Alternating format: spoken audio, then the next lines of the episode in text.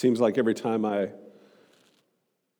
make a phone call to check a balance or to uh, get service, I'm asked to stay on the line immediately after, and you will be given a brief survey. Anybody else get those? Seems like every time I call, I'm getting one of those. And we live in this swipe left culture. Literally everything we do, we're asked to evaluate it. We're constantly judging, rating professors on Rate My Professor, restaurants on Yelp, pressured to heart or thumbs up or emoji, whatever image pops up. Survey after survey, image after image, experience after experience, we are drowning in a sea of our own and others' opinions and treated as if we don't make our views clear, we have committed some kind of crime. Literally, to not have an opinion on something, to not be able to swipe left, swipe right, thumbs up, thumbs down, heart, or some other symbol. If we don't do that, it's, it's taken as a shunning in a way of public discourse when you think about it, when you think about that, what we're constantly asked to do is orient ourselves at the center of everything. To make our evaluation, our experience, our estimation of the thing, the image, the whatever it is, as the thing, the rule with that. And the subtle, because it is subtle, but undeniable effect of this is to consistently move ourselves towards the center. It is to make our evaluation, our judgment of any and all things as the thing with that. Now, it turns out Jesus has some things to say about judging. He has some things to say about how we orient ourselves. And we're going to see that in the text today. So pray with me as we get into the word. Jesus, thank you. Thank you that you give us another way to orient ourselves in this world than the direction of our thumbs up or down Thank you that you offer us something more substantial, more real, more eternal than just our own estimations. But God, we recognize that it is powerful, it is tempting to want to be the center, to need to be the center, and to have our own judgment trump all other judgments. So I ask as we hear your word today that you would give us ears to hear, eyes to see, minds to comprehend, hearts to love and obey what you show us in your word. Your holy and inspired and perfect word. And we pray these things in Jesus' name. Amen. Well, good morning again. My name is John Ray. I'm one of the elders here at Grace Church. And it is great to have you with us, whether you're here if physically, whether you're watching on Facebook Live, whether you're listening on the podcast from wherever you may be, we're really glad that you're here. We're going to look today at maybe the most audacious claim that Jesus makes in the entire Bible the claim to be the ultimate authority of all truth. And we're going to look at maybe the most consequential promise in all of the Bible which is that God will supply everything that you need, that, that there is nothing that we need corporately, individually, now or ever, that God has not already provided, will provide, and is providing now. These two audacious claims are the foundation of our followership of Jesus. We're going to see as we go through this passage that it reflects what Jesus says in other passages, But at its root, being a follower of Jesus means believing these two things. It means believing that Jesus is who he says he is, and he says he is the ultimate authority in all things. And it also means believing that God loves us and cares for us tangibly in the way that God provides for us.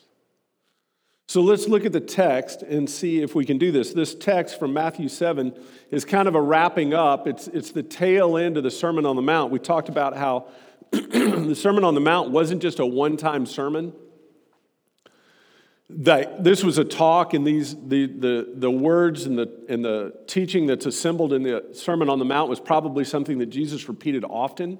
They were hallmarks of his teaching as he went through. If you look at the learning guide this week, it reminds us of that. And please use the learning guide. Uh, Ryan Jackson and others have done so much to put into and build this learning guide. Uh, it's an incredibly valuable tool. If you're listening again on podcast or on uh, watching on Facebook, you can find those on our website.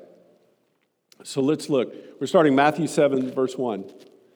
Do not judge. Oh, and also, we're going to look at this in three sections. We're going to, we're going to take the text this week and look at three specific sections and then make some comments after each one.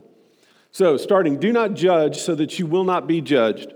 For by the standard you judge, you will be judged, and the measure you use will be the measure you receive.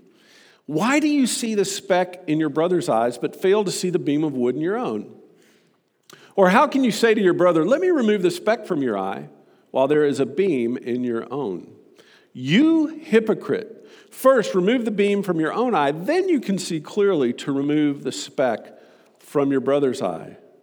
Do not give what is holy to dogs. Do not throw your pearls before pigs. Otherwise, they will trample them under their, their feet and turn around and tear you to pieces. Now, let's stop for a minute. End section one. What is Jesus saying here? What is he claiming? Well, I think what he's doing here is he is challenging us to reorient our affections, our actions, and our affiliations according to these truths. Look, it's hyperbole to say don't judge, okay? We hear this a lot in our society, right? Don't be so judgmental. Jesus told you not to judge. Don't judge. Usually, when someone who's done something wrong and they don't want to be held accountable. I mean, honestly, right? It's usually this verse is thrown in our face when someone is commit, doing an action, living a way, uh, has done something, and they don't want to, they don't want to be responsible for the consequences. And so they'll, well, don't judge with that. And on the surface, it's kind of, I mean, that's what Jesus says, right? But that's why we have to keep reading. That's why we have to understand the context of what's going on. Look, Jesus isn't saying don't ever judge. Don't ever make a value judgment. Don't ever hold anyone accountable for their actions. Don't ever challenge someone as to the decision they've made. He's just saying that you judge wrongly. He's saying that, that we're, we're so prone to projection in one sense. We're so prone to putting on others what we are feeling convicted of ourselves. We're so prone to go out there and to mitigate our own guilt or shame by tearing other people down. That's what it means to go after someone for the speck in their eye while I've got a beam in my own eye. It means I am ignoring, diminishing my own choices by concentrating on the actions of others. Now, that's a very different thing from never making a value judgment. Look, eh, we all know we have to do that. There's no way we can go through this world without making value judgments, without assigning a right or a wrong to specific behaviors, actions, attitudes. We have to be able to do that. The thing is, how are we going to do that? Who is going to be the authority? This word hypocrite, right? Again, that's a, that's a great accusation thrown at the church, and honestly, a lot of the time, justifiably so. But we have to remember that hypocrite was a dramatic term. It wasn't necessarily a moral term in the time of Jesus. But a hypocrite was merely someone in Greek theater who took a mask and put the mask in front of their face to assume the character of someone else. So, literally, what Jesus is saying is saying, He's saying, when you're doing this, you are assuming the character of someone else. When you judge like this, when you go out looking to judge other people on their behavior while not dealing with your own, while denying your own culpability in any action, what you're doing is you're literally taking someone else's persona and putting it on. And while this may be debatable, I believe that the persona he's thinking of is God's. He's saying when you do this, you are literally taking a mask that indicates that you are God. And you are putting that mask on and assuming the persona of God. I think you'll see why I came to that conclusion as we go. But let's look on. Section 2 of this, verse 7. Ask and it will be given to you. Seek and you will find. Knock and the door will be open to you. For everyone who asks receives, and the one who seeks finds. And to the one who knocks, the door will be opened. Is there anyone among you who, if his son asks for a bread, will give him a stone? Or if he asks for a fish, will give him a snake? If you then, although you are evil, know how to give good gifts to your children, how much more will your Father in heaven give good gifts to those who ask him? In everything, treat others as you want to be as you want them to treat you, for this fulfills the law and the prophets. So, what is Jesus saying here? He is assuring us of our Father's desire, capacity, and intent to provide for us.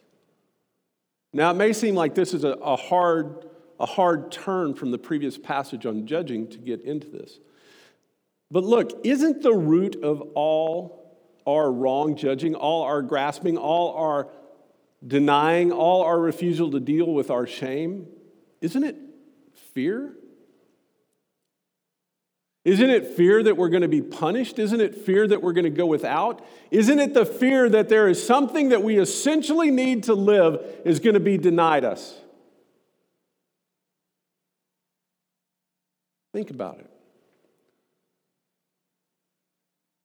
Think about what drives often our anger, our judgment, our cynicism. Isn't it that fear that we are going to be found lacking? That we're not going to be able to provide for those we love, we're not going to be able to provide, or that we're not going to be provided for?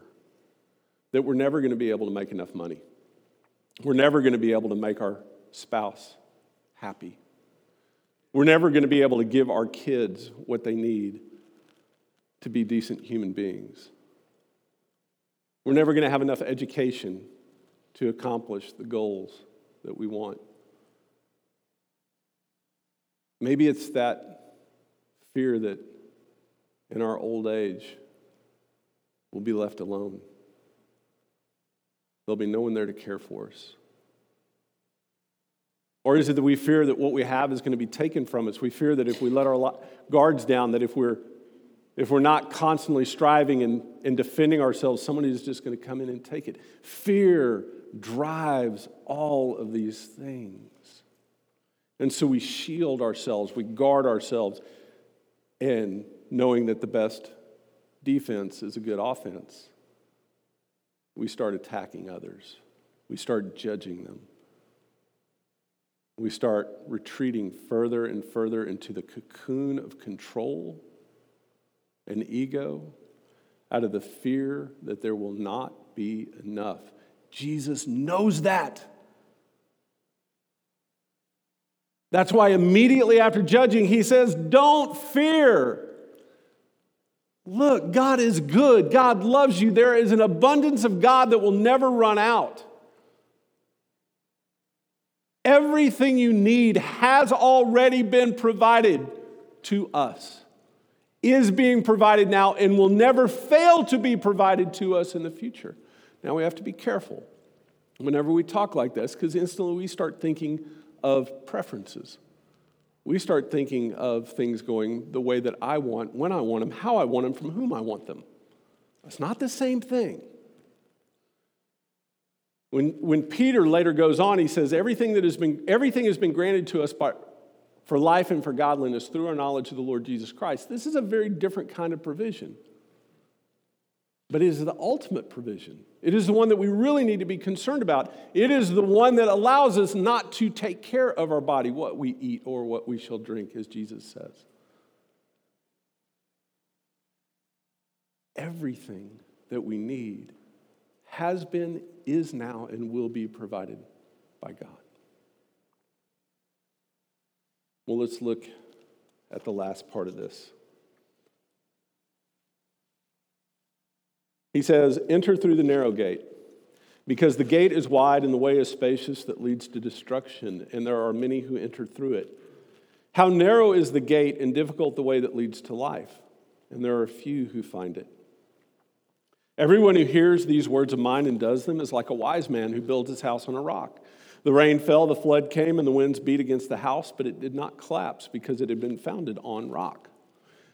And in typical Jewish rhetorical fashion, he turns this around and makes it a negative. Everyone who hears these words of mine and does not do them is like a foolish man who built his house on sand. The rain fell, the flood came, the winds beat against the house, and it collapsed. It was utterly destroyed. When Jesus finished saying these things, the crowds were amazed by his teaching because he taught them like one who had authority, not like experts of the law. And this brings us to our last point here. Jesus claims authority here for himself that supersedes Moses, the Torah, and the Pharisees. I have wondered often what it means, this phrase, Jesus didn't teach like the experts of the law. And some people have thought that maybe that was stylistically, maybe he wasn't pompous, maybe he was humble. I'm sure he was. But he also taught with authority.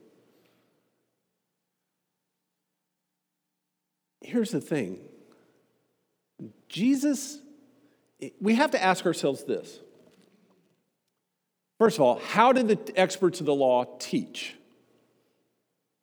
To understand how Jesus was different, we have to understand first how did the experts of the law teach? Well, if you are an expert of the law, what are you an expert in? The law. So, an expert from the law essentially teaches from the law. They would say things like, well, Moses says this when faced with a question or faced with a situation, they would say, Well, David said this. Well, Elijah did this. They, they based, they oriented all of their authority within the text, within the law, within the tradition.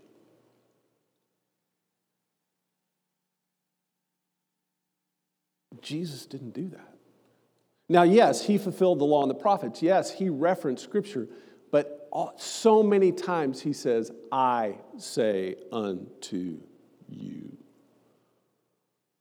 I mean, we become so familiar with the words, we miss the audacity of the claim that Jesus is saying, I tell you, build your life on my words. Y'all, as I was preparing for this lesson, it was like I was being born again again.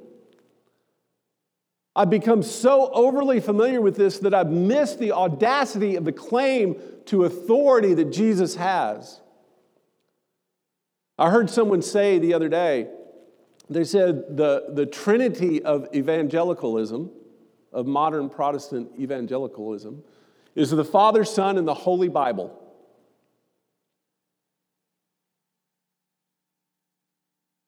Listen, I'll raise my hand. I've walked most of my Christian life as a bibliodolater, as someone who felt he had to defend the word, know the word, memorize the word, and use the word as the ultimate authority. And I'm here to tell you that makes me no different than an expert in the law. That makes me no different than the Pharisees. That's exactly what they did. Is they held the Torah in such reverence that they denied the authority of the author of the Torah. I've done the same thing. I've held the Bible in such reverence, I have denied the authority of the one who wrote it. Because the Trinity is not Father, Son, and Holy Bible. The Trinity is Father, Son, and Holy Ghost. Is the Bible necessary? Absolutely. Is it like any other book? Never. It is unique, inspired, divinely inspired, necessary for us, but it is not co equal with God. And that's the crazy thing about Scripture is Jesus is consistently declaring in Scripture that he is above Scripture. That he has the right to rewrite Scripture, which he often does. We've seen that time and time again. Jesus will misquote Scripture from the Old Testament, he will change it. But even more than that, he declares that he is the authority. Y'all, I've had to repent of my Phariseeism, of living my life like some expert of the law, of because what it ultimately does then is it relocates authority to me. It moves me back towards the center. I say it's the Bible. I preach it's the Bible. The reality is it's me. It's my interpretation of it. It's my estimation. It's my thumbs up. It's my thumbs down on the word.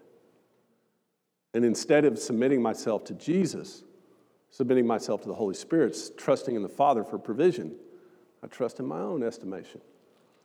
I trust in my own Yelp survey of passages. Four stars, five stars, ignore it. Go there, don't go there. Look at this one, don't look at that one. Choose this one first, rank them 1, 2, 3, 4, 5, 6, 7, 8, 9, 10. Put them in order. It's all about me, it's all about my estimation.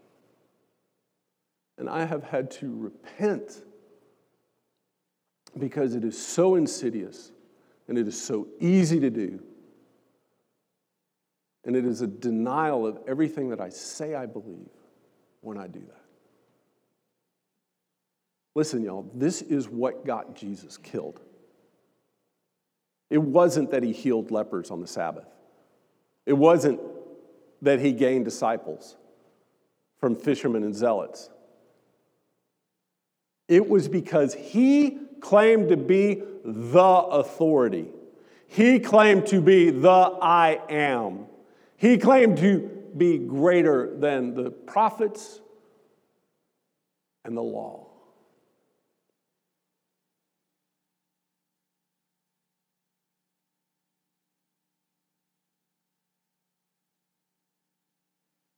Our society puts a premium on leadership. There aren't many top sellers out there about being great followers, are there, Alex?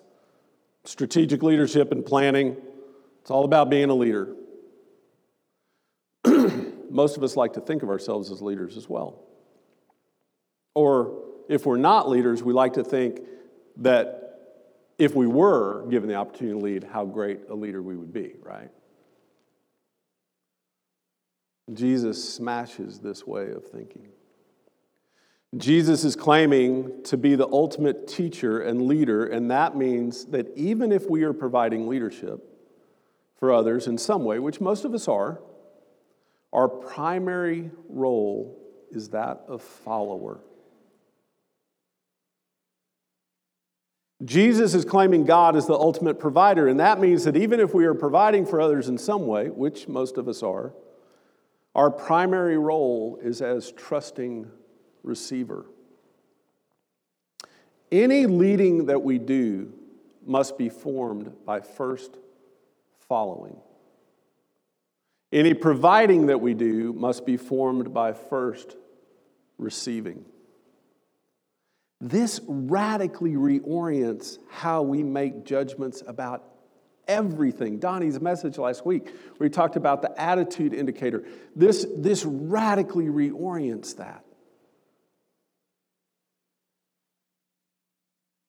So here's the questions, and they're questions I'm asking to you because I've asked them to myself throughout the week as I prepared for this. Have you submitted to Jesus' proclamations and promises?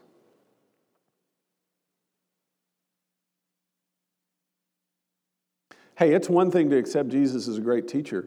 It's, it's, it's, it's even one thing to accept Jesus as your Savior, as someone who keeps you from destruction, which we all need to do. But it is another thing entirely to submit to Jesus as Lord. To give up the right to say, well, I like that, don't like that. That one's good, that one's not. Four stars, five stars. Rank them one through ten. Give that up. On the big things, we still have to do it, but we have to do it in a different way. But to give that up and give that to Jesus. And if you haven't done that, will you do it? Will you give up your selfish judging and submit to the righteous and life giving judgments of Jesus? Will you give up your suffocating fears and trust in the provision of God? Will you give up trying to manipulate and manage out of your own need to control? And at the center of who you are, submit to the one and only being who is true and trustworthy. I'm going to ask Alex and the team to come back up as we reflect on those questions because they're not rhetorical. I would love to look across here and say, well, of course y'all have. Of course Brian has. I've known the good dude for so long. Of course he has. Of course Becca has. Right? I'd love to say that, but listen, I've looked at my own heart this week, and the answer more often than not has been no, I haven't. Or I did once, but I was just slowly taking it back. Slowly, slowly just taking back that authority. Slowly just brought it back to myself. And yes, this is a question we have to answer once for all, but it's also a question we have to be answering always. Because the temptation is always for us to slide back into fear to slide back into that lacking mentality, to slide back into grasping control, demanding things work our ways. So I want to ask you this. We're not going to do an altar call, although I did think about it. I just want to ask you this as you come to take communion, as you approach the table today, say yes. As you take the bread, as you take the cup, say yes. Say yes, Jesus. You're it. Yes, Jesus, you're the authority. Yes, Jesus, I trust you. Yes, I accept this as from your hand. And I know that you have provided, you are providing, and you will provide. This table is open to everyone. There's no preferential ranking here. You don't approach this table and it looks at your image and swipes you left or swipes you right. As you approach, you don't see that thumbs up or down. There's no judgment here at this table in the purest sense of what we've talked about today. There is only welcome, there is only provision, there is only love, there is only acceptance. The only judgment left to be made is do we say yes to it? Do we receive it? Do we agree to it? So we'll take communion. We'll also worship because that's what we do is that's where our followership starts. That's where being a servant starts is to worship something greater, someone greater than we are. So we train our hearts to be followers by singing praise and praying prayers. Likewise, we're going to take up an offering, and the reason we do that is because it, that's where our provision starts, is in giving and receiving. That's what we do here. Is we, we, we take an offering because what it demonstrates is no one here comes without something to give, and no one here is without lack. There's not a one of us in here that doesn't have a need. And we do that trusting that says, Jesus, you have met those. God, you will not give us rocks when we ask for bread, and you won't give us snakes when we ask for fish. So we share the offering as an act of that worship. Thank you for being here this morning. Thank you for showing up. Um, like I said, this week I've had to repent of a lot of things.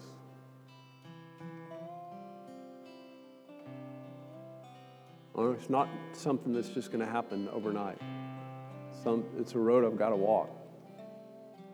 And I'm glad I can walk it out with y'all. So thank you.